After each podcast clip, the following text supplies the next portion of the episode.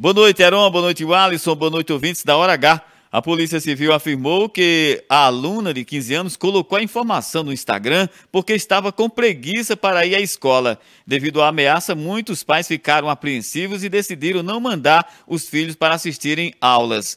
A adolescente foi ouvida e o Conselho Tutelar acionado para acompanhar o caso.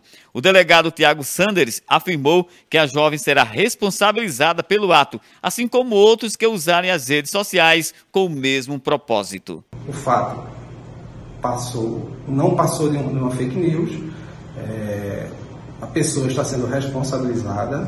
Né? É, estamos identificando aí outros, outros supostos ataques que estão sendo divulgados aí pela internet e principalmente deixar bem claro que a internet não é terra, não é terra de ninguém. Tudo que é feito na internet é rastreável, ou seja, a gente consegue, vai conseguir, a gente consegue identificar e vai ser responsabilizada a pessoa que faz que divulga e aquele que repassa essas informações. Roberto Tagino na hora H, o dia todo em uma hora.